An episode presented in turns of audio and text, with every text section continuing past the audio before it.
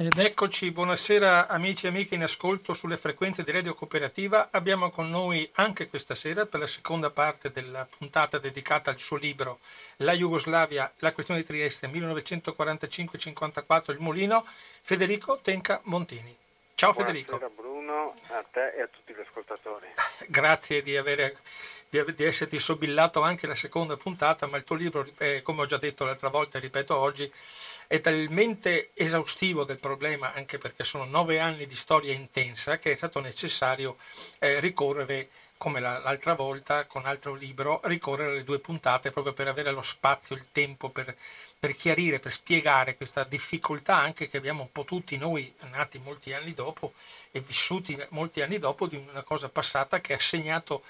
in maniera determinante la storia d'Italia. Ci eravamo lasciati col giugno del 48 con l'espulsione del Cominform dalla, della Jugoslavia dal Cominform, che è un po' l'inizio di un, perso- di un, percorso completamente diverso che ha mutato e la storia della Jugoslavia e diciamo forse anche un po' la storia del mondo in quegli anni. E per cui andiamo verso eh, diciamo, gli anni 50 che abbiamo per terminare il nostro percorso con,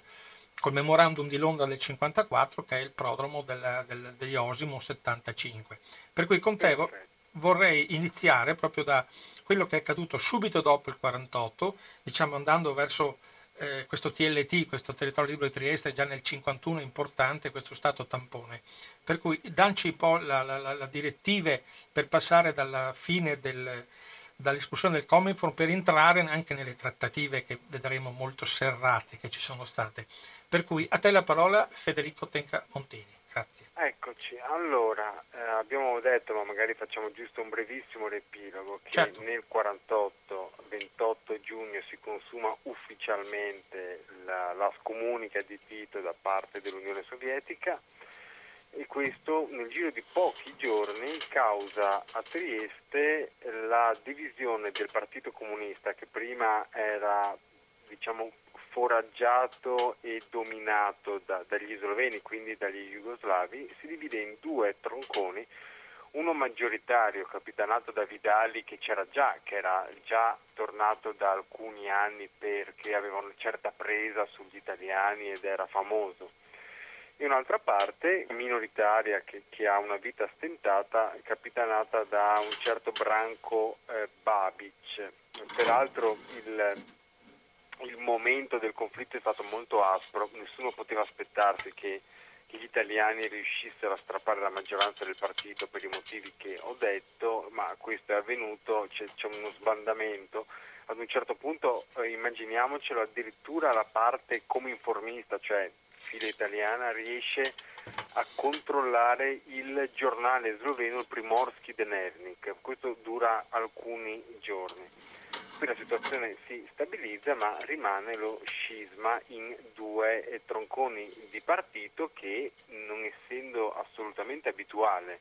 che ci fossero due partiti comunisti nello stesso territorio sviluppano una forte polemica, addirittura con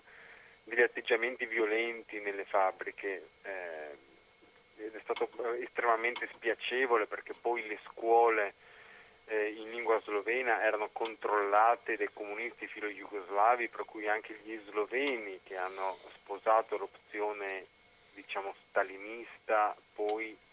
hanno abbandonato queste scuole e, sono cose che hanno un, peso anche oggi nel, nel, nella popolazione slovena di quel territorio, sono cose molto dolorose che hanno diviso le famiglie.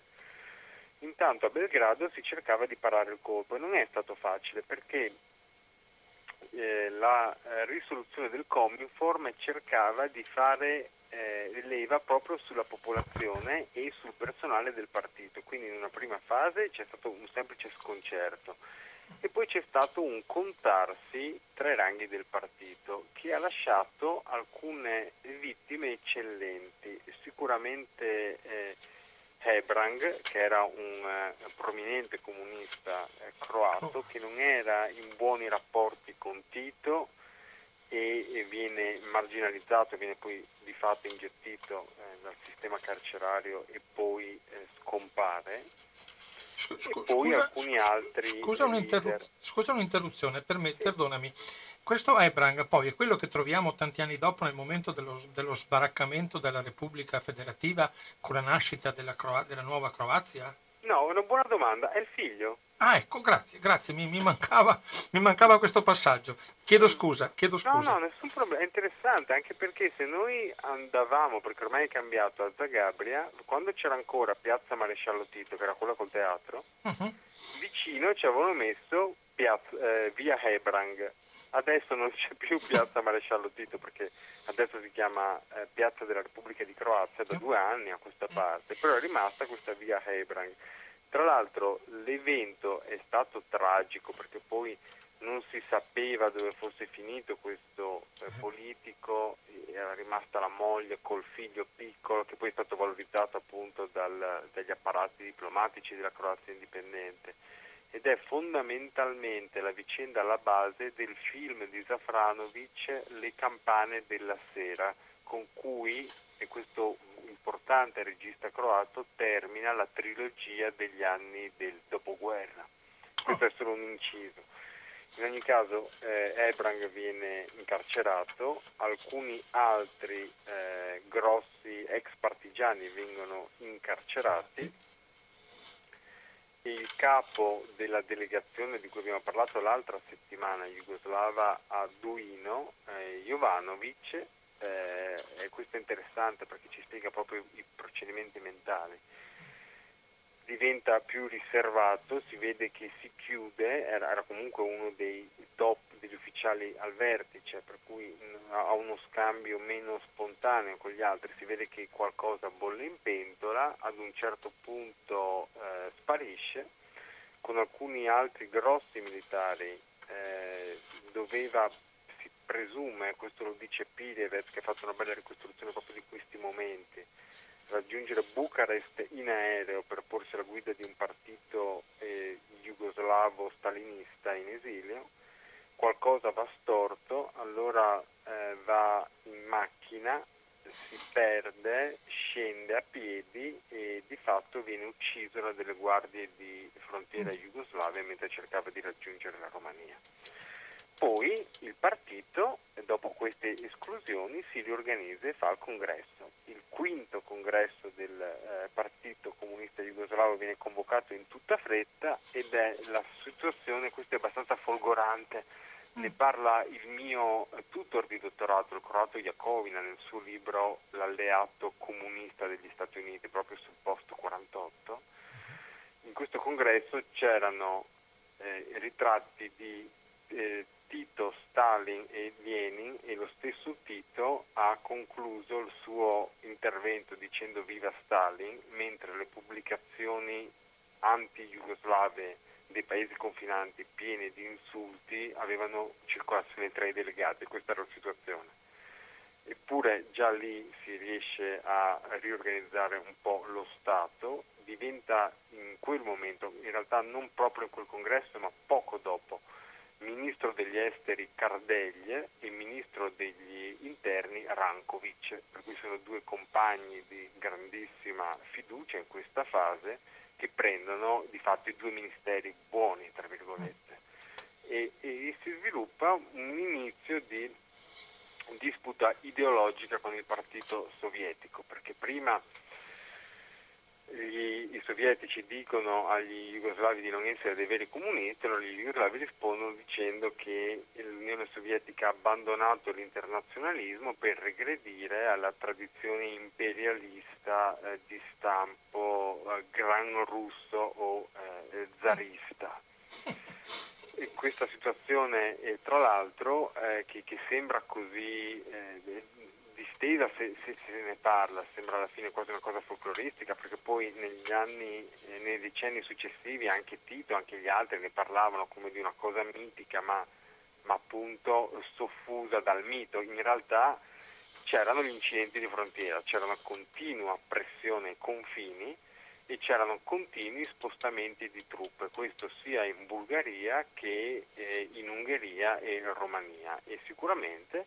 c'era paura di un intervento militare. Poi negli anni questa paura scema, ma all'inizio eh, non è molto chiaro fin dove possa spingersi eh, Stalin diventa più chiaro quando succede una cosa letteralmente dall'altra parte del mondo, e cioè quando inizia la guerra di Corea. Perché eh, anche in Corea c'era una situazione irrisolta al termine della seconda guerra mondiale, c'era la divisione della penisola eh, in, eh, in, concomitanza eh, del 38 parallelo. Eh, il leader del eh, movimento comunista nord-coreano Kim Il-sung riesce ad ottenere pare poco più che un placet sovietico a invadere il sud la risposta occidentale però si dimostra estremamente eh, forte. Noi eh, magari abbiamo qualche idea di come abbia funzionato quel, quell'atroce conflitto che,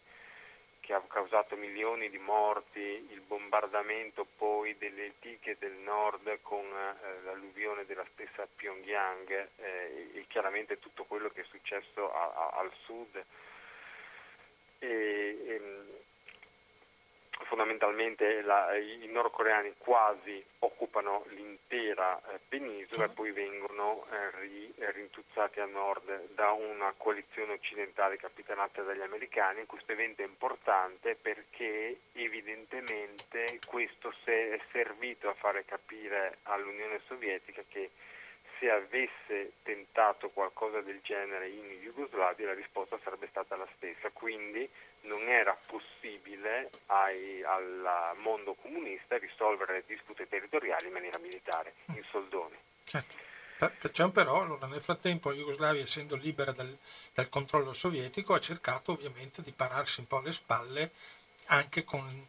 diciamo, con cercare dalla parte occidentale, essendo diventato uno Stato ne- diciamo, anche lui è stato tampone come il TLT, ha cercato di, di, di, di, mettersi un po' d'accordo con l'Occidente, il quale mi sembra abbia fatto delle, delle avance sul fatto che la Jugoslavia diventi eh, membro del, del, programma di mutua difesa, mi sembra si chiami, no? e di aiuto. C'è, c'è, questo cambio proprio anche da parte dell'Occidente che non più un nemico. Eh, so... no, questo però infatti non, eh, questo è interessante, eh, è, è, noto che sia successo, non, non era però così immediato. Effettivamente, quando succede la, la, risoluzione del Cominform, quando viene approvata, l'Occidente viene preso di sorpresa. Come dice sempre Iacovina, la CIA ne apprende dai giornali. È strano perché c'erano stati dei segnali, era, era evidente che qualcosa stesse succedendo, ma probabilmente si era creata l'idea che il mondo comunista fosse così monolitico che questa idea non poteva venire smentita dai fatti quasi. Oh. Eh, però quando succede insomma c'è una certa soddisfazione nel campo occidentale, sia da parte inglese che americana, ma non si riesce a capire come agire. C'è l'idea magari che si potesse aiutare la Jugoslavia, ma non si capisce quanto, anche perché effettivamente all'inizio non era così chiaro eh, quali fossero le chance di sopravvivenza politica di Tito. All'inizio c'era un po' l'idea che eh, è bene che il campo eh, comunista scricchioli, ma l'esito è abbastanza aperto. Quando Tito dà prova di sopravvivere, questo soprattutto eh, nel 1949 sono, dei, sono, i diplomatici occidentali a prendere l'iniziativa, soprattutto eh, l'ambasciatore statunitense a Belgrado, eh, Kennon, che era un, un, diplomatico di grande esperienza in Turchia e in Grecia, eh, propone, ora ehm, può essere un po' noioso, ma solo una frase, sì.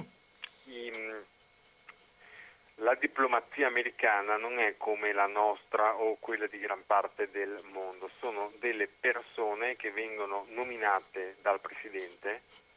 e che hanno un legame abbastanza diretto con il potere politico. Non ci sono tendenzialmente dei conflitti e quindi hanno, possono avere i loro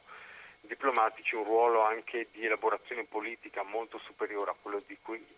quello eh, che hanno normalmente i diplomatici degli altri paesi. Quindi questo grosso ambasciatore eh, propone una linea di sostegno economico alla Jugoslavia che non significava affogarli nell'oro, ma dargli quanto bastasse a reggersi in piedi, mantenendoli però in un'ottica di dipendenza dall'Occidente, mm-hmm. Eh, in assenza di tornaconti eh, politici, perché comunque il partito eh, comunista jugoslavo, a, dopo, a maggior ragione dopo questo scossone del Cominform, è abbastanza riottoso, non, non si possono fare degli scossoni, non poteva smettere di essere un paese comunista e tutti questi da Tito ai vertici fino poi agli eh, organismi di eh, rango inferiore erano tutti estremamente convinti del fatto di essere ne, nella corretta interpretazione dei dettami della loro dottrina politica.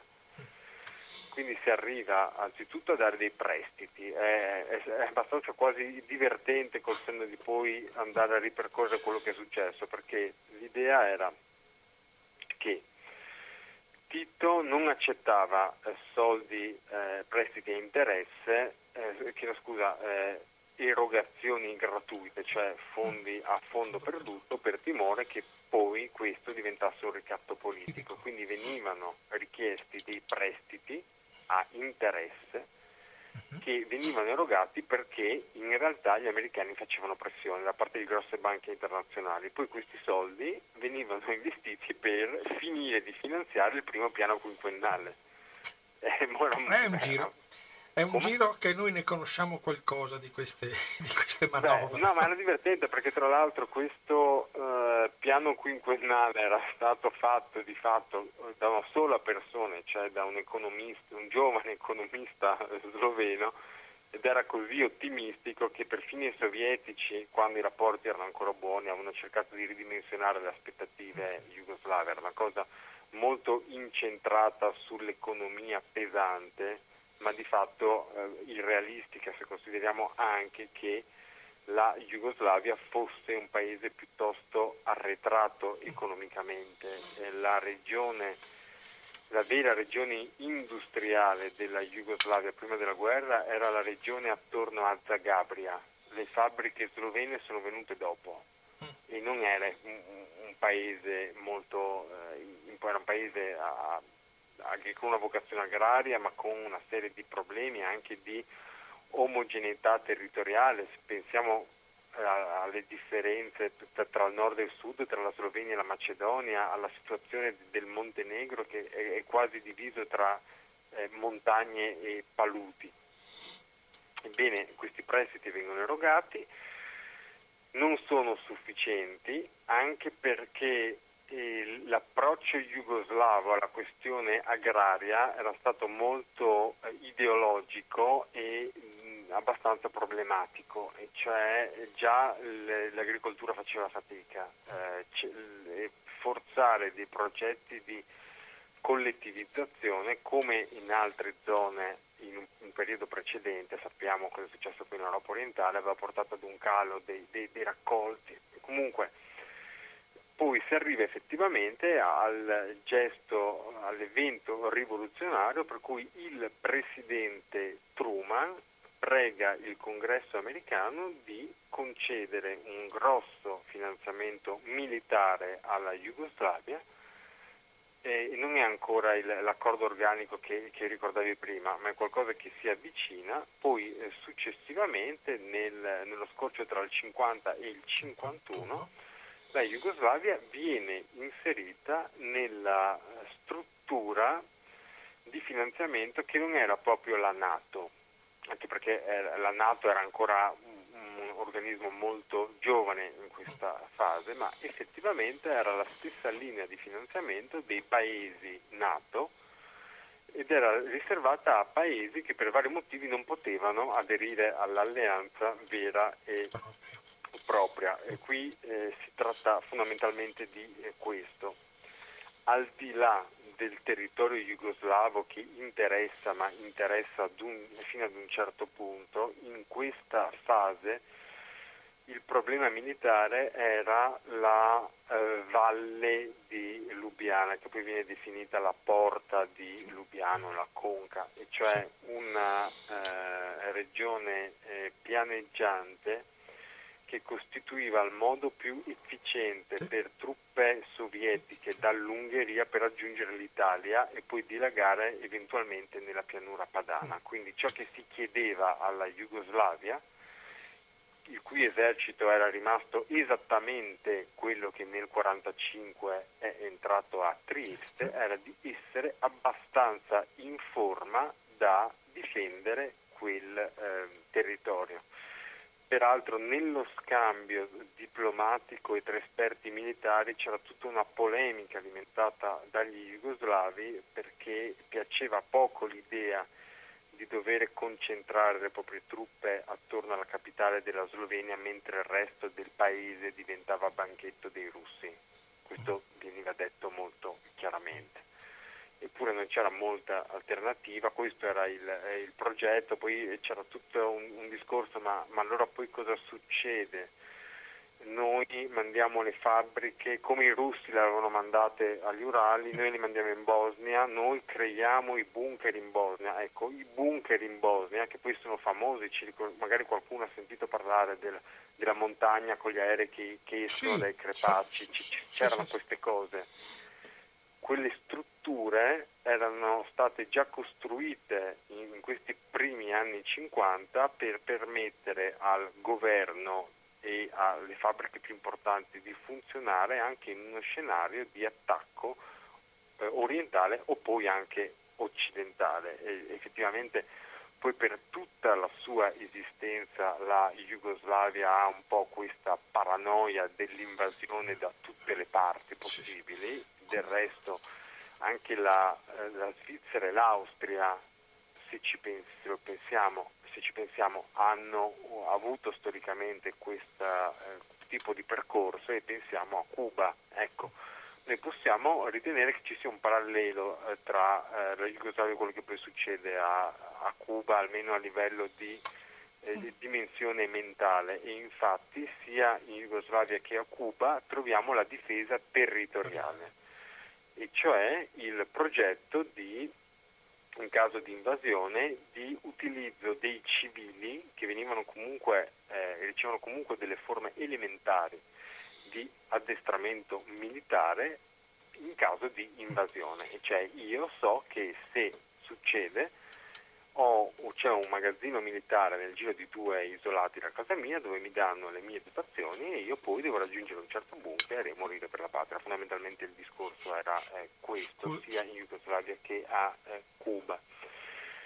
con eh, gli aiuti occidentali arrivano armamenti moderni, arrivano, c'è anche questo, queste fotografie che sono molto divertenti da un certo punto di vista de, degli aerei americani con la livrea con la stella rossa, eh, molti carri armati. Pensa che io, scusa l'interruzione, io ne ho trovato un DC-3, il famosissimo DC-3 americano con la stella rossa, proprio fra i relitti di una delle basi stranissime che hanno costruito gli jugoslavi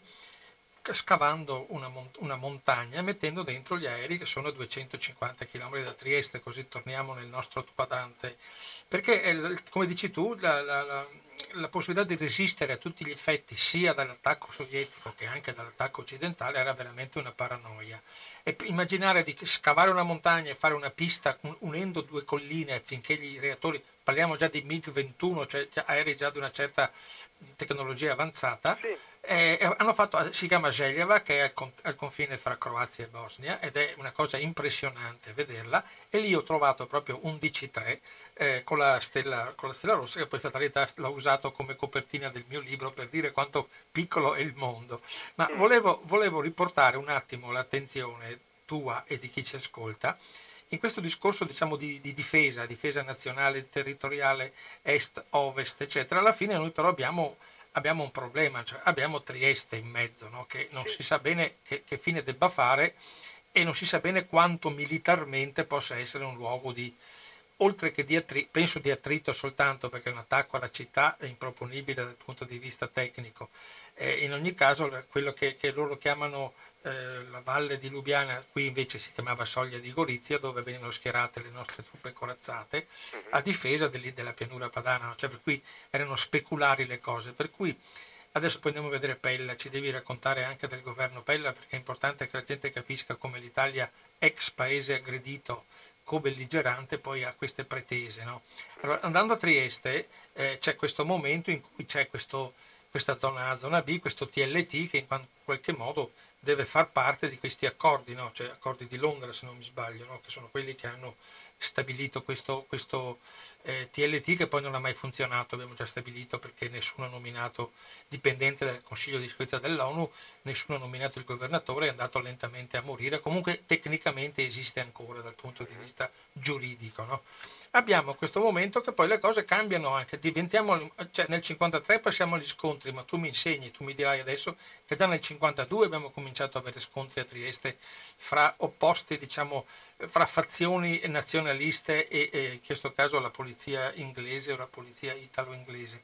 Cioè questa tensione che c'era fra eh, est-ovest su Trieste è solo un fatto territoriale o anche delle altre valenze, cioè di, di immagine, di, di prestigio, di avere conquistato la città, gli italiani, perché è, un, è, un, è, una, è, una, città italiana, gli jugoslavi perché è una città slovena, metà slovena, cioè c'è questo momento, no? questo momento che passiamo così dalla, dalla guerra, diciamo, fra, Italo, fra, la guerra fra russi e, e jugoslavi teorica, passiamo a, alla, alla, frizione proprio vera, perché a Trieste ci sono gli americani e gli inglesi, non è che, che, è, un, che è, una città che non esiste, che tutto va bene, no? cioè, abbiamo le armi, sia da una parte che dall'altra e poi c'è la gente che manifesta dentro. Ci dà il quadro negli anni cioè, 52, così ci avviamo verso eh, forse il fulcro di questa puntata. Sì, che... sì, beh, magari inizierei giusto un attimo sì, prima. Sì, cioè, sì, prego. Quando la Jugoslavia non, non, è più un paese eh, nell'orbita eh, sovietica, la prima reazione italiana è di sollievo perché appunto la frontiera con il mondo comunista vero e proprio si allontana di circa 200 km e diventa la frontiera ormai tra la Slovenia e l'Ungheria. Però presto ci si rende conto che avere una a est, una Jugoslavia filo occidentale viene a intaccare gran parte del privilegio di cui l'Italia godeva come primo dei paesi sconfitti in guerra a riallacciare dei rapporti solidi con l'Occidente. Perché effettivamente la, eh, la, Germania ha dovuto fare più fatica, invece di fatto l'Italia viene riabilitata da questo punto di vista molto eh, rapidamente dopo la guerra. Quindi eh, ci sono delle pressioni occidentali per risolvere la questione di Trieste che ormai non ha più un valore, quindi il problema dell'attribuzione territoriale della città, gli italiani, l'Italia non è propensa ad abbandonare la dichiarazione tripartita, e cioè la promessa che era stata fatta tre mesi solo prima della cacciata di Tito eh, dal campo eh, sovietico di ridare all'Italia sia la zona A che la zona B del TLT questa promessa elettorale era irrealizzabile quando c'era ancora eh, la, la, Jugoslavia nello stesso campo dell'Unione Sovietica, poi eh, diventa semplicemente indesiderabile. Ci sono dei primi tentativi di accordo diretto tra italiani e jugoslavi che naufragano per questo motivo, anche gli jugoslavi non erano molto lieti di eh, risolvere velocemente la eh, questione in maniera magari non troppo vantaggiosa, ma sicuramente l'intransigenza italiana li ha aiutati. Poi la Jugoslavia eh, riesce di fatto a consolidare la sua eh, posizione. Intanto Stalin è piuttosto vecchio, eh, mentre ci addentriamo negli anni 50, ad un certo punto anche la situazione nel, sul campo, quindi a Trieste, eh, diventa rispetto a quello che era nel 1948 migliore per gli eh, jugoslavi. E quindi eh, il governo, eh, poi è difficile capire almeno, poi nel 1953 è chiaro, ma prima del 1953 non è facilissimo capire quale sia il livello di consonanza con cui operano gli ambienti filo-italiani a Trieste e il governo di Roma. Però già nel 1952 ci sono degli scontri e sono degli scontri che vengono alimentati da ambienti filo-italiani per dare eh, una maggiore preminenza alla questione di Trieste nell'agenda della politica estera ed interna di eh, Roma. Questi scontri portano ad una piccola, ad una lieve riforma amministrativa della zona A che era eh, eh fatta da, tenuta dagli anglo-americani in modo da dare delle posizioni a del personale italiano. Non, è, eh, non sono state le modifiche particolarmente eh, rilevanti, intanto era successa però eh, una cosa. Eh, prima però effettivamente questo credo che, che sia quello che può interessare a te e anche agli ascoltatori. Sul terreno a Trieste eh, e ne abbiamo parlato la volta scorsa anche rispetto alle violenze di Gorizia, c'è un livello di conflittualità che è molto elevato. Ci sono delle continue manifestazioni di eh, vario eh, agenti, eh, cioè di varie agenzie politiche c'è una violenza diffusa, c'è uno stillicidio di eh, morti eh, che a Trieste è superiore al resto eh, d'Italia, laddove dobbiamo però tenere a presente che nei primi anni 50 la società italiana è complessivamente più violenta di quella attuale cioè eh, le manifestazioni politiche anche nelle altre città erano più manesche di quello che possiamo essere abituati a vedere oggi, Beh, eh, questo è piuttosto eh, chiaro. Mentre però eh, si evolveva così la posizione politica italiana, nell'impotenza di non essere più il, eh, i, i prediletti della politica anglo-americana, effettivamente in Jugoslavia si era eh, ricominciato a pensare al TLT. Questo è interessante. Io ho ricostruito nel mio lavoro esattamente cosa sia successo, perché poi era, molti storici italiani facevano fatica a ritenere che fosse una cosa seria, ma nella sostanza si arriva a degli incontri eh, che si celebrano a eh, Parigi tra Bebler e Guidotti, quindi Bebler era il vice ministro degli esteri jugoslavo, un esperto di legge sloveno e Guidotti era un importante ambasciatore italiano, si cerca con un forte patrocinio delle potenze occidentali almeno di chiarire l'oggetto del contendere rispetto ad un'ipotetica soluzione territoriale e chiaramente gli italiani cercano eh, di premere per avere tutto il TLT che era ridicolo, cioè era irrealistico. Gli jugoslavi eh, contropropongono una serie di, di, soluzioni abbastanza irrealizzabili, per cui a un certo punto si dice eh, Trieste e Capodistria all'Italia, ma come enclave territoriale e Monfalcone alla Jugoslavia, ecco, cioè dare all'Italia un'isola di terra, oppure si dice di dare alla Jugoslavia uno sbocco al mare nei pressi di Trieste, ma proprio nella periferia di Trieste, quindi una cosa altrettanto infattibile. Ad un certo punto eh, si propone quasi come provocazione di attivare il TLT, con, in maniera diversa, non più con un governatore delle Nazioni Unite, ma con governatori italiani e jugoslavi che dovevano alternarsi. Poi gli americani mandano una missione a Belgrado, sempre mentre c'erano questi incontri a Parigi che sono durati dei mesi. Tito reagisce male a questa pressione e allora lì si rilancia questa idea del TLT che poi viene adottata dalla eh, diplomazia jugoslava una rapida, eh, un giro solo di eventi per chiarire il mm. eh, quadro. Qui ci siamo già addentrati nella eh, primavera del 1952. La partecipazione, la collaborazione della Jugoslavia con l'Occidente in campo militare ha raggiunto un alto livello. Alcuni eh, eh, colleghi eh, ritengono che in questo periodo fosse addirittura possibile che la Jugoslavia aderisse direttamente alla Nato, perché il pensiero poteva essere, secondo questi autori, che se rimanendo fuori dalla Nato ci chiedono solo di difendere il valico di Lubiana, se noi aderiamo alla Nato, allora se l'Unione Sovietica ci attacca, l'Occidente interverrà per tutelare il nostro territorio. Ecco, questa era eh, l'idea. Poi chiaramente a questo non si arriva. Poi eh, lentamente modificano, si modifica il eh, quadro. Già um, um, nell'autunno del 52 il ministro degli esteri Iden uh, visita Belgrado, non ha uh, questo evento delle ripercussioni pratiche, però è un successo di prestigio per, per Tito perché era comunque una visita del, del, del segretario di Stato di Sua Maestà poi eh, all'inizio della eh, primavera eh, successiva, eh, nell'ultima decade di marzo, muore Stalin.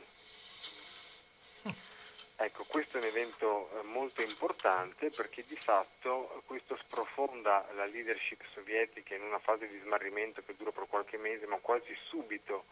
arrivano le prime proposte, se non di normalizzazione dei rapporti, almeno di eh, stemperamento del conflitto eh, da Mosca e questo eh, rivoluziona complessivamente i margini di manovra a disposizione della politica estera jugoslava perché noi dobbiamo, cioè queste persone, questi non erano degli opportunisti, eh, anche se poi c'è una tendenza a dipingerli come tali, ma effettivamente c'era comunque una forte resistenza dei, della leadership politica jugoslava a collaborare con l'Occidente perché i pregiudizi, eh, per così dire, ideologici erano rimasti tutti intatti, cioè eh, questi ritenevano che fosse innaturale la posizione del, del loro paese, soprattutto se la eh, collaborazione era diventata così eh, stretta. Certo. Poi, mentre maturano questi eventi, succede eh, appunto quello che è eh, particolarmente interessante nel, nell'economia degli eventi. Intanto bisogna ricordare anche che ci fosse stato un cambio nella presidenza degli Stati Uniti e che a Truman fosse successo a Eisenhower. Quindi erano cambiati tutti gli ambasciatori e globalmente eh, si era inaugurato un approccio più ideologico che nel caso specifico tendeva a eh, guardare negativamente alla Jugoslavia eh, perché appunto era un paese comunista al di là del suo schieramento geopolitico. Ecco, in questi eventi De Gasperi perde le elezioni. Eh, siamo nel, eh, nel, giugno del eh, 1953, sono le elezioni passate, eh, cioè divenute famose, di cui eventualmente ci si può ancora ricordare per via della legge truffa. Se eh, la democrazia cristiana e i suoi fiancheggiatori avessero raggiunto la maggioranza assoluta dei voti, avrebbero avuto una maggioranza oceanica nel, nel Parlamento, ma eh, questo obiettivo viene mancato per poche centinaia di migliaia di voti, percentualmente era, era veramente, credo, qualcosa sopra eh, l'1%. Mm. E questo eh, causa una serie di conseguenze per cui eh, di fatto si forma quasi, non era definito in questi termini, ma quasi un governo di scopo il cui fine è eh, risolvere la questione di Trieste contenendo i danni perché c'era la forte percezione a Roma che la Jugoslavia si fosse troppo rafforzata. Questo è il governo Pella, eh, che, che non, non, era un politico particolarmente preminente, era un, un ministro di un precedente governo De Gasperi. Eh, non c'è una maggioranza parlamentare. Quando De Gasperi chiede alle Camere la fiducia, gli viene negata, eh, quello che Pella fa con dei toni molto accesi eh, rispetto alla questione di Trieste, con dei toni molto polemici rispetto ai magri frutti che l'Italia, questa era l'interpretazione, otteneva dal suo inserimento nella compagine occidentale, ottiene il sostegno al suo governo in maniera più organica da parte dei monarchici e comunque una non opposizione dei neofascisti, dell'MSI che aveva preso a funzionare diciamo, normalmente come un partito da, da, da pochi anni.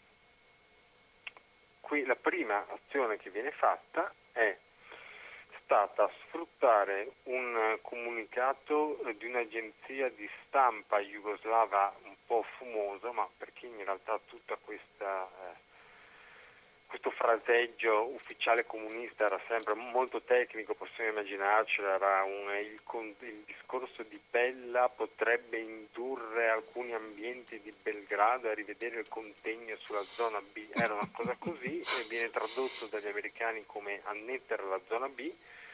non viene fatto un controllo, vengono mandate truppe al confine e, e tutto è quasi... Eh, cioè è impressionante vedere come di fatto tutto si sia sviluppato in poche ore. Vengono mandate sia delle truppe di terra che delle navi al confine. La Jugoslavia risponde quasi immediatamente facendo la stessa cosa e, e succede un primo evento diciamo imprevisto o, o sorprendente.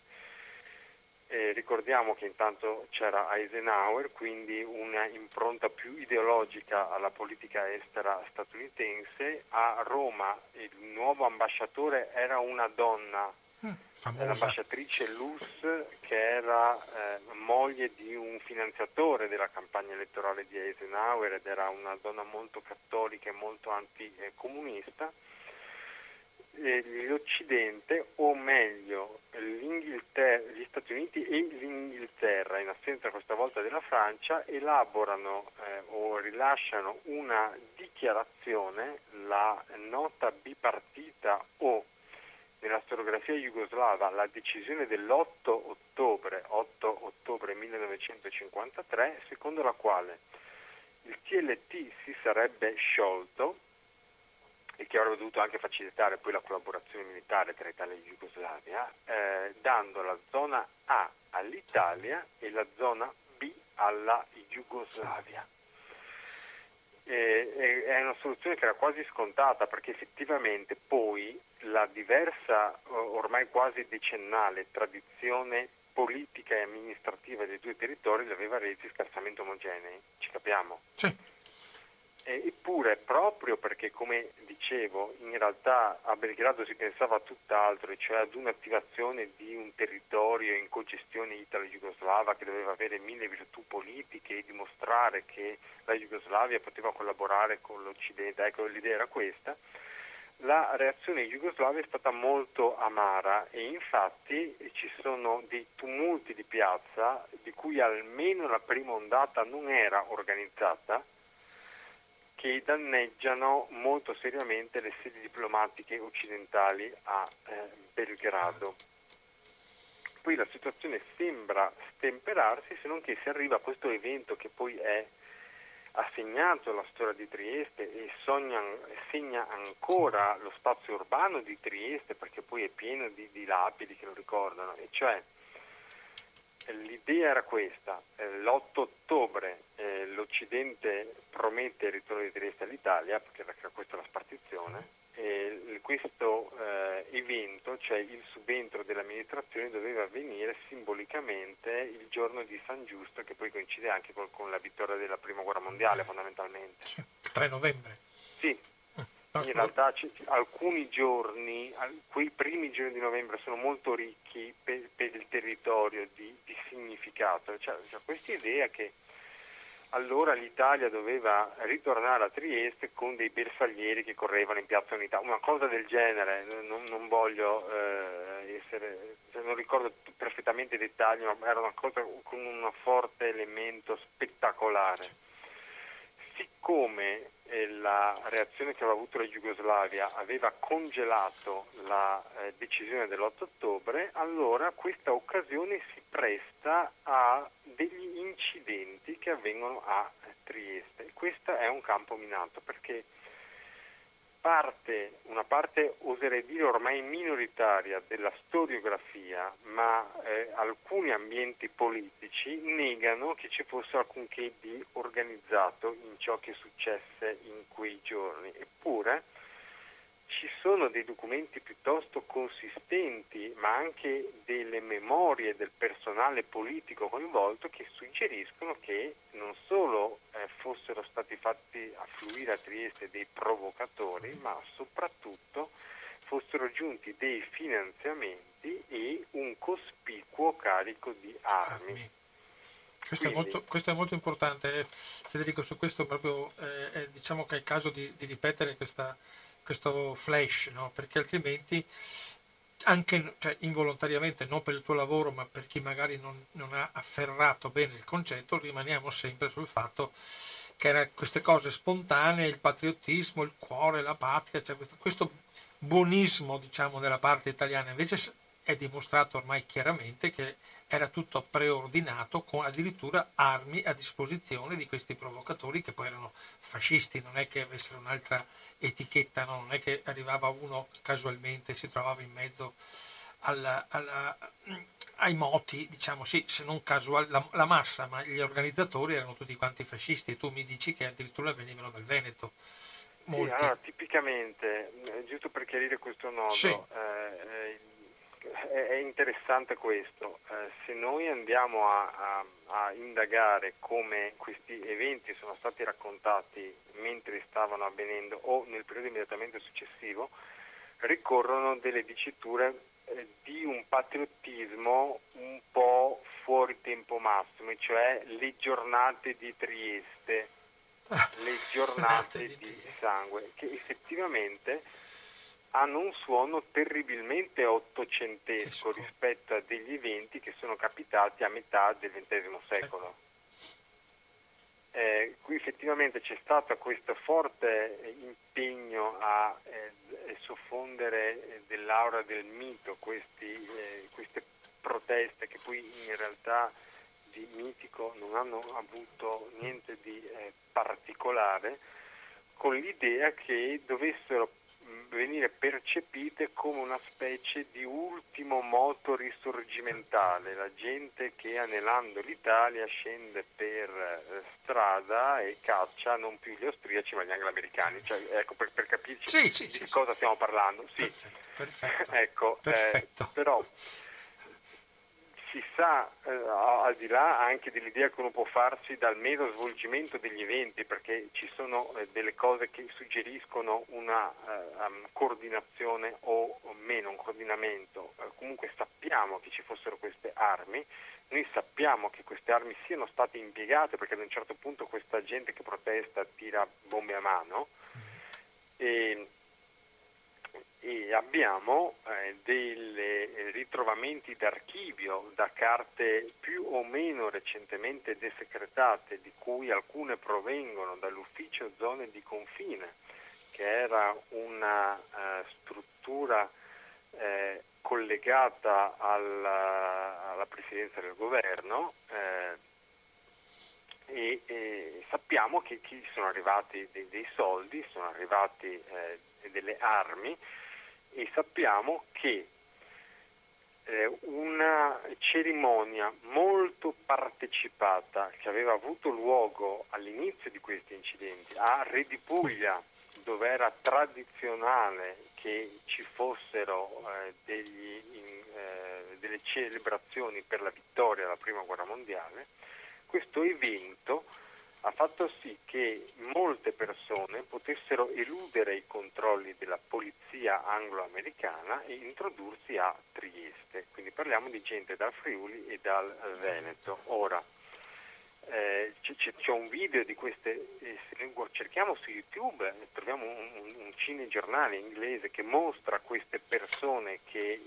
compattamente eh, si recano a eh, Trieste e poi danno inizio agli scontri. Scontri che hanno, si sono poi giovati di una serie di atti, di comportamenti degli ambienti politici eh, locali. Sicuramente eh, le provocazioni eh, messe in atto eh, dal sindaco di Trieste che eh, stava cercando di esporre un tricolore laddove questo era vietato dalle norme del TLT che nominalmente era ancora lì, questa cosa ha esacerbato gli animi. In un secondo momento gli industriali di Trieste proclamano unilateralmente si dice proclamano uno sciopero, la dicitura è abbastanza impropria, chiudono le fabbriche perché la gente si è incentivata ad unirsi alle proteste fondamentalmente. Poi eh, si arriva, eh, eh, perché intanto i giorni passavano e queste manifestazioni diventavano via via più eh, pericolose, si arriva ad, ad una fassaiola fondamentalmente tra ragazzi, perché poi molti erano minorenni, alcuni erano addirittura dei quindicenni e membri della polizia. Questa sassaiuola ha luogo eh, in, dove c'è in piazza di Ponte Rosso, dove mm. c'è la chiesa di Sant'Antonio Nuovo e ha luogo eh, dal colonnato della eh, chiesa e eh, ci sono dei ferimenti. Allora il vescovo di Trieste Santini che aveva tutta una lunga tradizione di riferimento politico anche, tra le altre cose, per gli ambienti filo-italiani di Trieste, ordina di riconsacrare la Chiesa, ritenendo che questi atti avessero scalfito la sua aurea sacrale. Viene per questo criticato dal Vaticano che eh, avrebbe gradito un atteggiamento più prudente dopo la riconsacrazione riprendono gli scontri e si arriva ad un certo, a, a, a dei morti. Eh, questo non era successo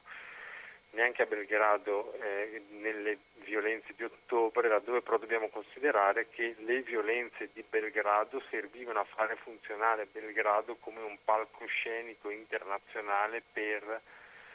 mediatizzare il disappunto jugoslavo nei confronti dell'Occidente. Qui effettivamente eh, creare una uh, situazione di forte violenza e di instabilità locale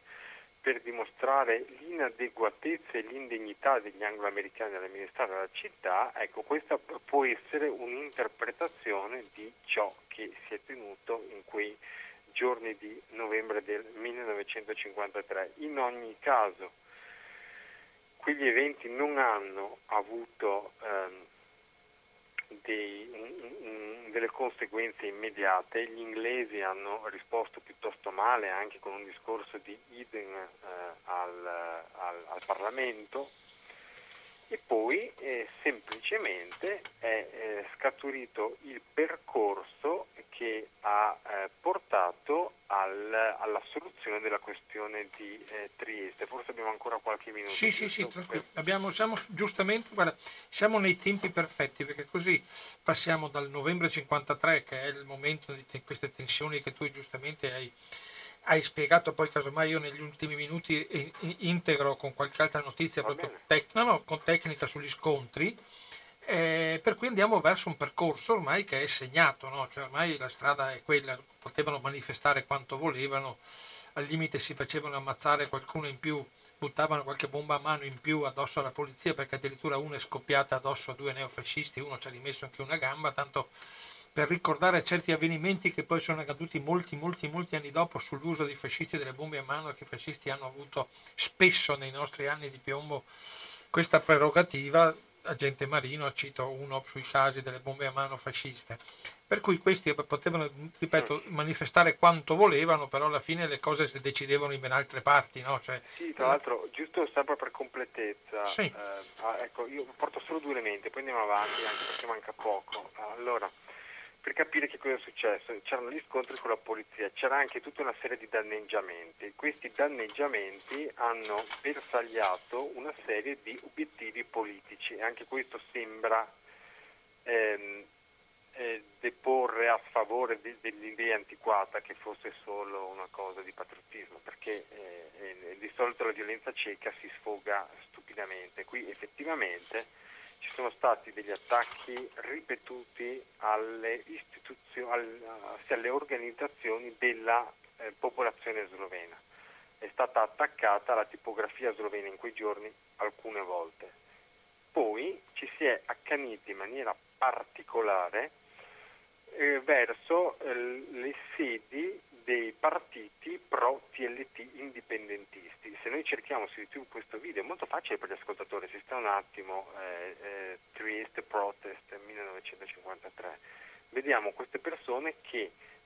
fanno irruzione nella sede del partito indipendentista che era dove adesso quella nuova, eh, per quel che vale, in piazza della Borsa, buttano i mobili dalle finestre e li bruciano. Ciò che effettivamente non avviene è una conflittualità con i comunisti, ma perché Vidali aveva intanto portato il suo partito eh, su posizioni filo italiane al punto da suggerire l'idea che se, e questo era irrealistico, eh, Tito avesse tentato un colpo di mano per prendersi Trieste in quei giorni, i comunisti di Vidali sarebbero insorti con le armi per difendere l'italianità di Trieste. Quindi quello che non abbiamo sono le botte tra comunisti e fascisti che erano così caratteristiche del periodo tra 45 e 48 per intenderci. Ok. Molto, molto eh, strano questo, no, se vogliamo, perché la coesistenza fra neofascisti e compagni non è mai stata chiaramente molto ben vista, no? Cioè, no, non... allora, perché era effettivamente un periodo particolare, io voglio anche non, non spezzare una lancia nei confronti di, di, quegli ambienti, però chiarire che stati, eh, è stata una fase anche molto difficile per vari, le varie anime dello schieramento filo italiano, perché sicuramente chi poi menava le mani erano i fascisti, ma non, non, era solo una cosa fascista, era una cosa che aveva varie anime, di cui anche una parte filo italiana antifascista, a cui ha, ha, dato un forte problema di coscienza poi in qualche modo fiancheggiare eh, eh, una, delle manifestazioni che hanno avuto quegli esiti, diciamo. Sì. In ogni caso, eh, effettivamente, questa, eh, ripeto, non ci sono stati gli esiti immediati di quello che gli jugoslavi nella corrispondenza eh, diplomatica hanno definito un tentativo italiano di abbrancare Trieste con metodi terroristici. Si è invece arrivati, dopo alcuni mesi di trattative molto difficoltose, a, a un'idea di questo tipo. Si sapeva che ormai la, la spartizione fosse la base sì. della trattativa, ma c'era qualche margine di migliore definizione. Eh, la Jugoslavia era rimasta estremamente offesa dal subire questo diktat di inglesi e americani nell'ottobre, quindi accetta invece una eh, trattativa che poi avviene a Londra e dura dei mesi per gran parte eh, del 54 per, eh, per la prima parte del 54 fatta in due turni.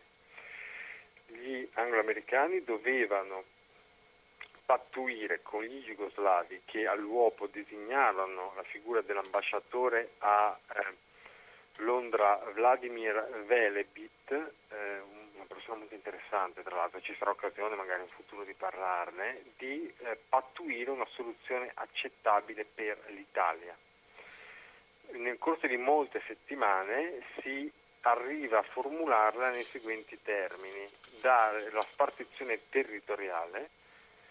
dando però una fetta di una piccola eh, striscia nel settore meridionale della zona alla Jugoslavia per poter mostrare di aver comunque strappato una soluzione migliore della semplice spartizione e poi una serie di altre questioni che sono passate eh, in secondo piano nelle ricostruzioni degli specialisti ma che invece non ebbero uh, un'importanza secondaria, cioè effettivamente sono stati dati alla Jugoslavia molti soldi ufficialmente per eh, permettere la costruzione ex novo di un porto che in qualche modo facesse le veci di Trieste comunque eh, queste, eh, eh, questa soluzione viene poi ehm, data, proposta all'Italia. Qui sto veramente limando gli angoli perché altrimenti non ne veniamo fuori, sì. perché in realtà ci sono state un sacco di piccole modifiche, ma l'Italia eh, accetta, intanto il governo Pella era caduto per altre ragioni, eh, per cui non, eh, non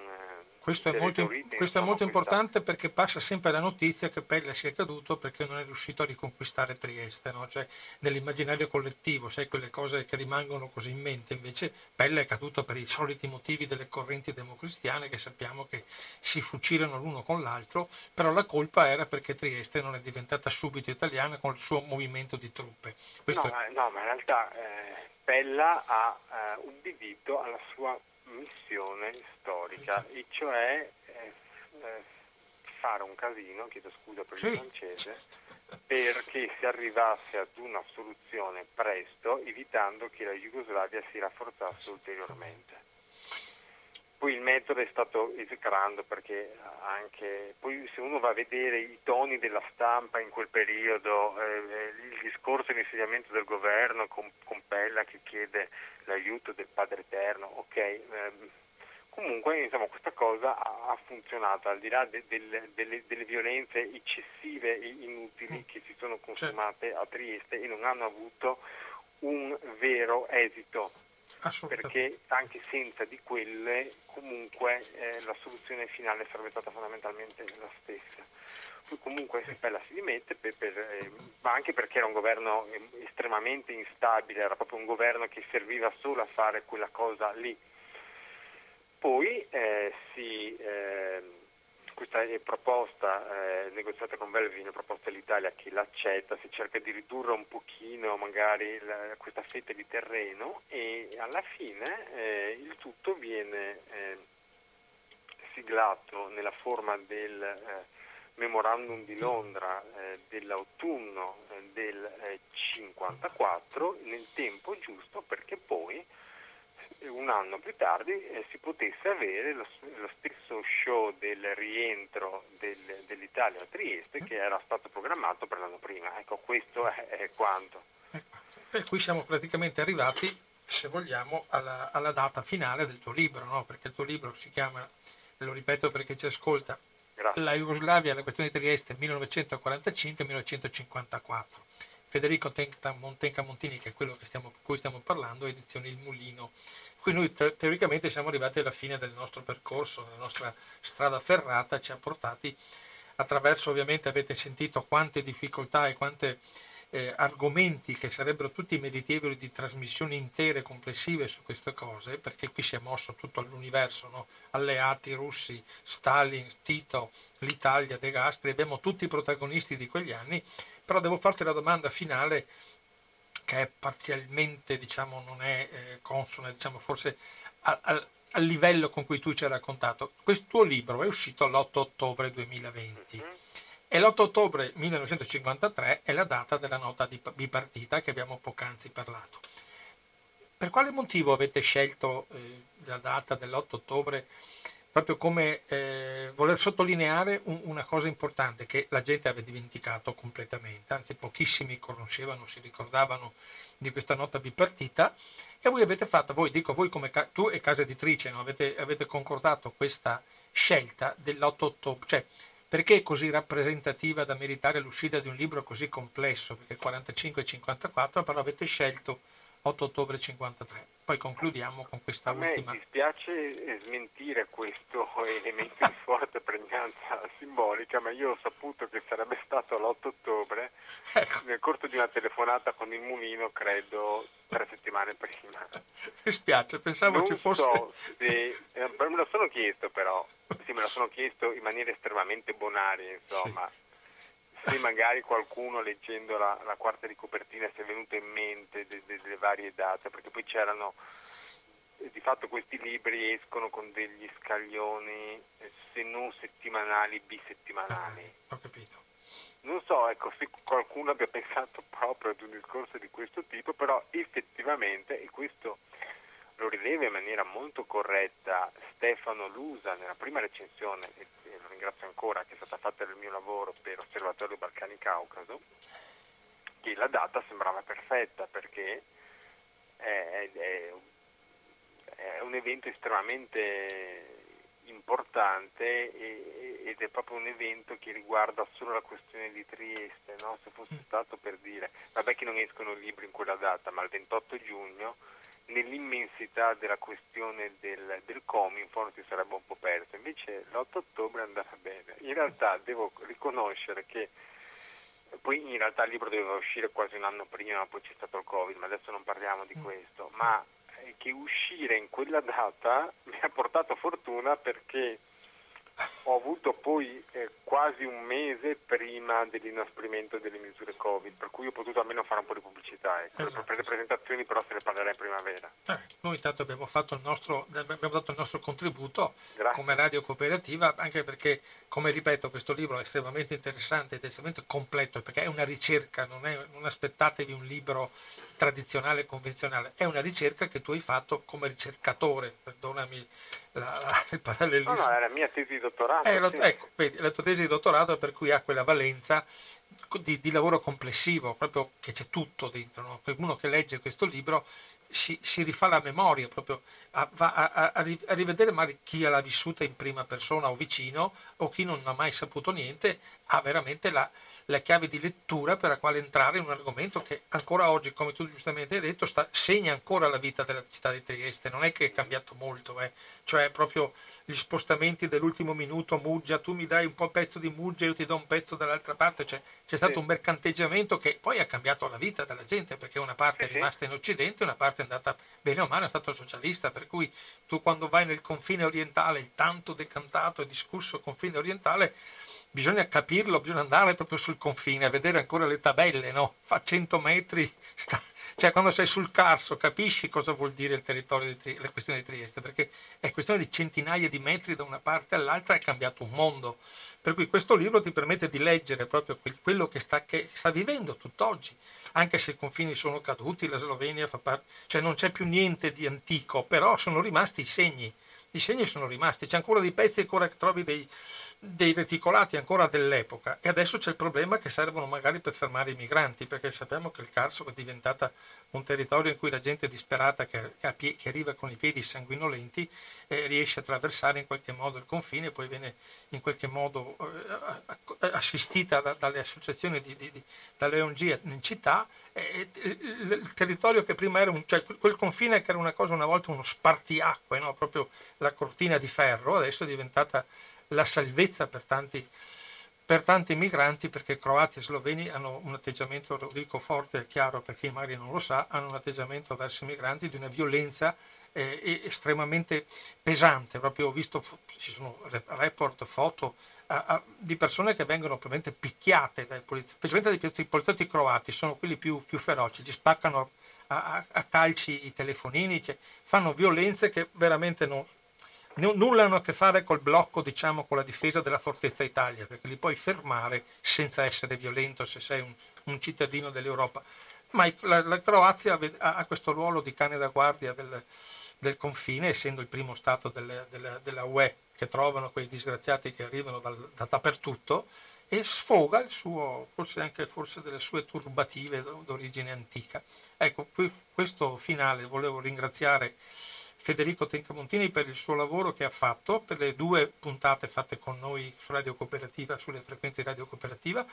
e abbiamo capito che forse ci può essere un, qualche argomento che magari potremmo rincontrarci e discutere di qualcosa eh, anche inerente al tuo lavoro, per cui penso che sia importante tenerci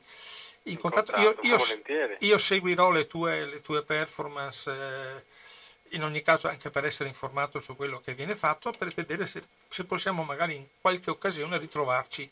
a parlare perché è estremamente piacevole eh, come il modo in cui tu esprimi le tue, le tue, conoscenze e diciamo che sei entrato veramente nell'oggetto fino in fondo. Grazie Federico. Grazie eh, a te e a voi. Grazie, grazie, buona a serata, presto. buona serata a presto, speriamo ciao. di incontrarci. Ciao, ciao, grazie, ciao.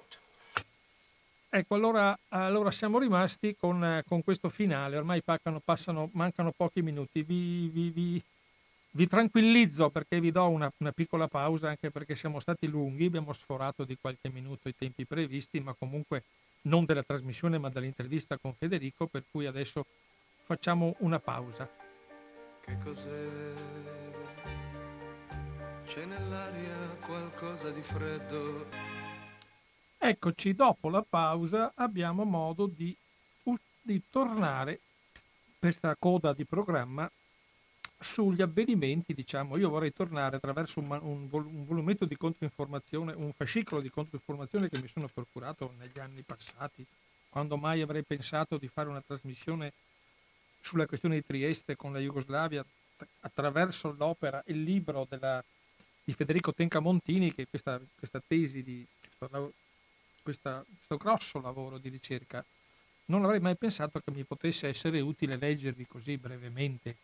anche perché lo spa- il tempo ormai diciamo, sta volgendo alla fine, su quanto che riguarda quel fenomeno che è stato molto molto molto speculato sugli incidenti di Trieste del novembre 2, 3, 4, 5, 6 novembre 53 con le provocazioni e tutta questa regia occulta che c'è stata. Cito solo un particolare per capire lo spirito che si parlava eh, sul piccolo al giornale di Trieste il 6 novembre del 53, cioè a cose finite, un po' perché c'erano gli scioperi, un po' perché una cosa o l'altra. Questo giorno questo, eh, l'articolo sul piccolo è uscito eh, a prima pagina con la polizia spara sulla folla inerme, che ovviamente denota già eh, chiaramente una, una, una, collocazione politica di quello che, che è accaduto a, a Trieste nei giorni precedenti. E poi c'è qualcuno che invece ha fatto un po' di ricerche e ha stabilito, e, può dimostrarlo con testimonianze di per nomi e cognomi di persone dell'epoca presenti, che la folla non era assolutamente inerme. A prima vista questo messaggio giornalistico a grandi caratteri trascura completamente le sassaiole che vi furono ad opera dei dimostranti, né pacifici né inermi. Da notare che le sassaiole sono state favorite dal fatto che il sindaco Bartoli, quello che voleva esporre la bandiera sul, sul, sul palazzo del municipio vietata dai regolamenti del eh, governo militare alleato in quanto responsabile dell'ordine pubblico nel territorio libero di Trieste, aveva fatto disselciare la piazza di Sant'Antonio davanti alla chiesa in modo che i dimostranti avessero già i, i, quelli che si chiamano San Pietrini, ma a Trieste sono semplicemente dei, dei cubetti di porpido, non, non, non, si chiamano San Pietrini perché sapete che sono, è una cosa tipicamente romana, non ha niente a che fare con Trieste, Comunque era già tutto disselciato, così la materia prima per poter lanciare sulla polizia le sassaiola a, a, a, era già preparata, per cui già questo denota l'organizzazione che sta dietro la, le, i manifestanti, che in parte erano spontanei, perché i ragazzi erano stati costretti, tra virgolette, spontaneamente a scioperare. Cioè, oggi della gente è andata davanti alle loro scuole dicendo oggi voi non andate a scuola, andate a manifestare per Trieste italiana. E questi ovviamente i ragazzi chiaramente anche senza voler essere di parte chiaramente hanno offerto un, un piatto d'argento e sono tutti riversati in massa poi quando c'è da fare casino come diceva giustamente Federico questo francesismo non è che gli studenti si tirino indietro an- al di là delle valenze politiche. Le bombe a mano lanciate verso la polizia ufficialmente era una, in, qua, in, in realtà erano 5 o 6 eh, da questi dimostranti cosiddetti inermi. La gigantesca serie di reati che gli stessi stavano obiettivamente ponendo in essere contro legge del governo in carica, legittimo in quanto riconosciuto anche da Roma, sia purché, sia purché imposto dal trattato di pace, le camionette della polizia rovesciate, bruciate, i tentativi di disarmo degli agenti da parte dei dimostranti, i feriti tra i poliziotti, uno dei quali con i polmoni perforati morì l'anno successivo per le conseguenze di quegli eventi eh, c'era molta gente che ha cercato di, di, di, di, fermare la folla, ma la folla quando si scatena sapete che è impossibile fermarla. Eh, I picconi, poi c'era un vicino canti, cantiere, i manifestanti si sono impadroniti dei picconi e hanno cercato e hanno aggredito la polizia, la quale a un certo punto in un paio di situazioni è stata costretta a sparare per fermare anche questa violenza che stavano superando i limiti, anche per diciamo, per incolumità personale di questi poliziotti, perché i quali a un certo punto non si può stabilire che i poliziotti questa volta erano tutti quanti cattivi, che non volevano che l'Italia diventasse italiana, ubbidivano degli ordini che ricevevano in quanto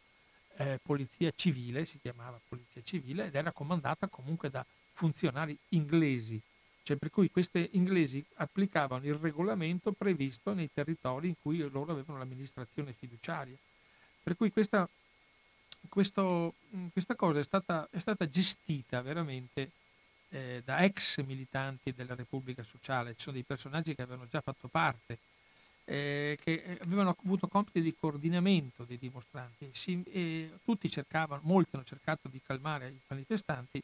ma eh, cioè era meglio alla fine lasciar perdere perché eh, era assolutamente, assolutamente eh, impossibile fermare e, e, e qualcuno ha notato il comportamento dei poliziotti alla fine, tanto vituperata polizia civile, ha reagito in maniera leggera rispetto alla gragnola di Sassi e agli attacchi che ha subito da parte di questi, di questi dimostranti, i quali abbiamo stabilito che la maggior parte erano dei provocatori eh, mandati, venuti addirittura da fuori Trieste. Eh, per cui c'è stata questa, ecco il motivo del, del, del, del vescovo Santin che diceva prima, prima eh, Federico Tencamontini, eh, i manifestanti eh, che a un certo punto eh, sotto la, le, le spinte dopo le sessioni la polizia ha caricato, come si fa in questi casi, e, e, sono entrati dentro la chiesa i manifestanti per rifugiarsi, la polizia li ha inseguiti per fermarli, per arrestarli, per identificarli, eccetera. Il vescovo Santin, in una maniera proprio provocatoria, proprio estremamente provocatoria, ha deciso di riconsacrare l'edificio stesso nel pomeriggio, cioè come il fatto che la polizia che inseguiva dei manifestanti che stavano violando le leggi, al di là del bene o del male, chi era dalla parte del torto erano i manifestanti che attaccavano la polizia. Una volta tanto la polizia non è lei che ha attaccato ma si stava difendendo, ha voluto fare questo gesto di riconsacrare la Chiesa. È stata una cosa eh, che ha provocato ulteriore tensione. Infatti a un certo punto siamo arrivati al che la polizia ha sparato, ha fatto due morti,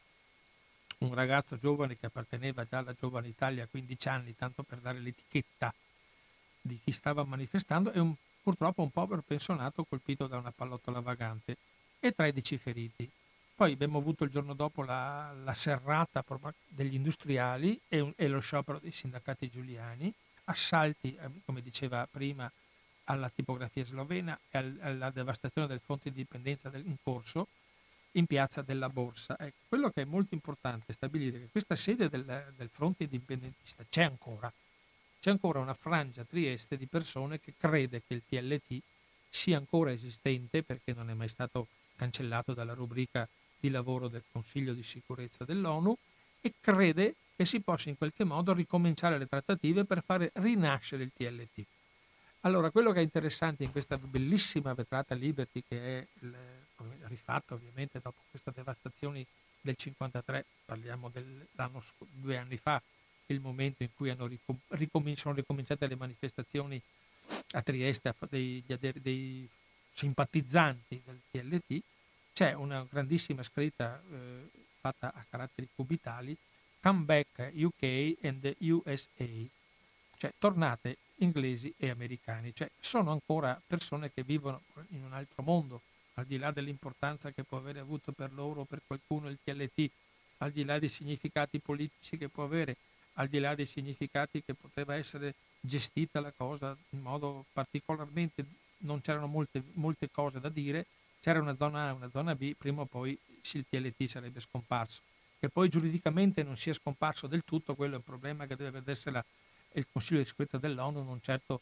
un migliaio, perché hanno calcolato una manifestazione di un migliaio di triestini che volevano sto comeback UK and USA, che voleva, è molto importante per loro pensare che gli americani e gli inglesi tornassero a Trieste. Ecco, per dire lo, lo spirito che ancora oggi si, si respira in una città che è sempre, pur sempre una città di confine, anche se il confine non c'è più,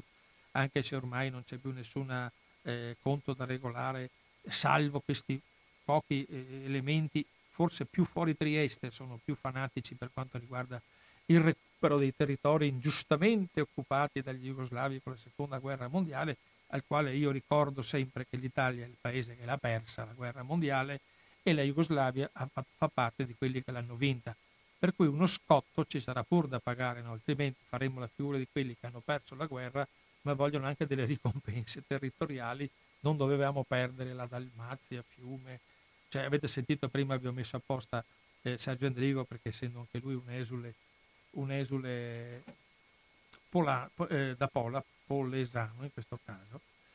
che è una persona squisita, eccetera, non ha mai fatto chiaramente propaganda né da una parte né dall'altra. Ecco, questo per dire che i morti in totale furono quattro negli scontri di Trieste. Un dirigente del FUAN già bersagliere della RSI nonostante la giovane età Francesco Paglia, il sedicenne Leonardo Manzi, due cinquantenni e una sessantina di feriti. Il bilancio finale in realtà erano sei, perché due li abbiamo visti prima. Il numero stimato più di 100 feriti. Ma a provocare questo macello furono solo poche centinaia di manifestanti ben determinati allo scontro e non una pacifica manifestazione di massa come vorrebbe far credere la propaganda di chi si è sviluppata negli anni. Eh, questo è molto importante questo fatto perché c'è addirittura chi dice, sono delle testimonianze che sono da verificare, io adesso vi cito questo, eh, manu, questo documento di controinformazione il quale dice per dovere di cronaca e con beneficio di inventario veriferiamo quanto affermato da ex agenti della polizia civile, e cioè che il calibro dei proiettili che uccisero i manifestanti non era compatibile con le armi che essi avevano d'ordinanza, Aggiungiamo che i proiettili che provocarono i fori sulla facciata e sulle colonne della chiesa di Sant'Antonio sembrano essere sparati dall'interno del sagrato e non dalla piazza dove erano schierati gli agenti. E che la traiettoria del proiettile che uccise il giovane Addobbati, il giovane Addobbati è quello di ieri, eh, che già in giovane età, già in giovane età abbiamo stabilito che eh, deriva alla giovane Italia, tanto perché così questa folla inerme no, che è stata colpita dai poliziotti cattivi, è, la, la traiettoria del proiettile che uccise il giovane Addobbati non era orizzontale, ma sembra, sembra provenire dall'alto, cioè dall'edificio della loro questura. È stata fatta anche espressa l'ipotesi che i colpi siano stati sparati dallo stabile attiguo che, affia- che affaccia su piazza Sant'Antonio. Infatti c'è chi dice che addirittura all'interno della polizia civile ci fossero dei funzionari che erano pronti a passare armi e bagagli dalla parte dei manifestanti, cioè per eh, eh, arrivare a uno scontro ancora più violento con, polizia, con i colleghi della polizia civile per provocare chissà quale disastro. Ripeto, queste manifestazioni possono avere un giusto valore da parte di quelli che si sono trovati casualmente, ma chi invece è stato attrezzato, organizzato appositamente per fare questi scontri, chiaramente è, faceva parte di un gioco preciso, di un disegno veramente preciso che serviva in, a, come sempre ad alzare il livello degli, de, de, della tensione, aizzare gli animi e sperare che succeda qualcosa. Cioè, ripeto, di fronte a, degli, a delle, a delle mh, continue trattative fra stati, cioè fra delegazioni di Stato, che, che sono, poi sono addirittura andati a Londra, cioè che è la sede di uno dei, lo Stato di uno dei paesi vincitori che, e occupanti del, del, del territorio e garanti del territorio libero di Trieste, certo non sono gli scontri di piazza pur sanguinosi, pur importanti, pur eh, oceanici, che non sono stati, eh, non potevano certo modificare delle linee di guida di, di trattative che avevano uno scopo di arrivare a quello che era una conclusione abbastanza logica che già fin dall'inizio si prospettava. Zona A agli italiani, all'Italia, zona B alla Repubblica Federativa Socialista Jugoslava, che è un compromesso che era già scritto praticamente quando sono cominciate le cose. Poi bisognava interagire attraverso tutti, avete sentito, tutti hanno messo la loro ipotesi, delegazioni americane, delegazioni inglesi, Iden, Prima c'era Stalin che non voleva una cosa, poi c'era De Gasperi che non sapeva più cosa fisci pigliare, l'hanno fregato con la legge truffa e ha perso il posto. Poi è arrivato Pella che doveva fare il governo Veni Vidi Vici e bisognava assolutamente riconquistare Trieste. Cioè, eh, cioè abbiamo già dichiarato guerra una volta alla Jugoslavia nel 6 aprile del 1941. Cioè, bisognerebbe anche lì riportare le cose al giusto peso, al giusto valore. Cioè è un confine che ha delle valenze storiche, etniche, eh, linguistiche da sempre, non è una cosa che abbiamo, che abbiamo scoperto adesso come qualcuno crede che il problema di Trieste sia una cosa che, che, che è cominciata con, il, con, la famosa occupazione del 1945 e poi con la liberazione qualche giorno dopo da parte dei, dei canadesi, delle, delle, truppe alleate. Cioè, tutte queste terminologie sono fuori luogo in un paese, in una situazione che ha sempre avuto la, anche la capacità molte volte di convivere, qualche volta di scontrarsi Comunque è sempre esistito il problema dei quartieri italiani, dei quartieri sloveni a Trieste, dei croati che lavoravano. L'impero eh, austro-ungarico era un impero multinazionale, per cui c'è di tutto. A Trieste ci sono cinque o sei religioni che hanno la loro chiesa, i greci ortodossi, i serbi ortodossi, i protestanti, gli ebrei. È una città veramente, una, una, una città che ha avuto nella sua storia tutto. L'importanza economica che aveva prima con l'impero, la decadenza sotto, sotto eh, l'Italia, il fascismo di frontiera che è quello che proibiva alla gente di parlare per strada la, lo, la loro lingua madre, non un capriccio. Io non, non, immagino uno che che veniva dai quartieri sloveni non parlava sloveno per capriccio, parlava sloveno perché era la sua lingua e a Trieste era vietato per la strada parlare in, in sloveno perché eh, le camicie nere ti manganellavano o, o, o poteva accaderti anche di peggio. Eh, le mlecarize, le quelle che portavano il latte, eh, dovevano stare in silenzio o usare quelle cento parole di italiano perché poi lì tutti parlano, sono un po' bilingui. Però era vietato per loro quando aspettavano a bordo della strada di vendere le, le, il latte ai passanti, non potevano usare la, lingua, la loro lingua che è la lingua slovena. Questo è il fascismo di frontiera, il fascismo che ha bruciato il Narodni Dom. Cioè quel, tutte quelle persone che aizzano ancora oggi l'idea di Trieste italica, italiana, cioè, Trieste è anche italiana, cioè Trieste è tutto, se vogliamo essere molto chiari e molto, e molto sinceri. No? Per cui ognuno deve, si ritaglia il suo spazio e sta tranquillamente convivere con le varie eh, comunità. Questo, se qualcuno poi butta benzina sul fuoco e aizza, ripeto, la gente una contro l'altra per, semplicemente per scopi politico-razziali, questa è una cosa che non deve esistere, non fa parte assolutamente della convivenza normale e civile in un popolo, che è una nazione che era abituata a convivere con tante lingue, con tante religioni e anche con tanti alfabeti. Per cui è, è, è significativo quello che vi dicevo la volta scorsa sull'uso perverso della data del 10 febbraio. Qui potevano benissimo usare il 3 novembre, che è già la festa di San Giusto, la liberazione, no? c'è il molo, il molo audace, sono arrivati i bersaglieri per un'occupazione militare, violenta. Eh, polizia, poi gli stessi soldati pochi anni dopo hanno sparato sugli scioperanti a San Giacomo. Cioè, gli eroi del Carso, che poi quando sono diventati esercito italiano di occupazione, perché era territorio straniero, hanno sparato, ripeto, sui, sugli operai di San Giacomo che protestavano per avere migliori condizioni di vita. Operai che erano triestini, erano, San Giacomo è un quartiere a lingua italiana, sono diventati italiani per occupazione, per cui alla fine però l'uso militare della forza contro i manifestanti è rimasto sempre, cioè questa è la cosa che bisogna ricordare quando si parla di queste questioni di Trieste, eccetera, è rimasto in sospeso già dal 1918, senza andare più lontani, poi è arrivato il 45, poi avete visto il 54, poi è arrivato il memorandum, poi è arrivato Osimo nel 75, finalmente la, il tradimento no, dello Stato italiano che ha, cedu, che ha firmato la cessione e ha firmato finalmente il trattato fra le due nazioni, tradimento, che non dobbiamo ancora essere pronti a andare a armarci per andare a occupare un'altra volta i territori italiche, i territori italici, per cui voi capite che non si può uscire mai da queste cose. Per concludere, questa trasmissione che ha avuto come argomento il libro La Jugoslavia e la questione di Trieste 1945-54 di Federico Tenca Montini, edito dal Mulino, va in replica domenica alle 15.40, se non mi sbaglio, 15.10, 15.10 domenica, poi fra un paio di giorni sarà disponibile il podcast su www.radiocooperativa.org e io vi do appuntamento per la prossima puntata di Finestre sulla Storia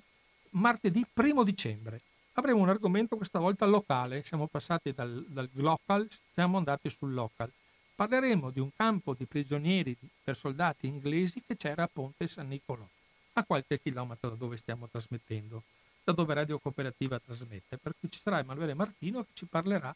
del eh, campo di prigionia per soldati inglesi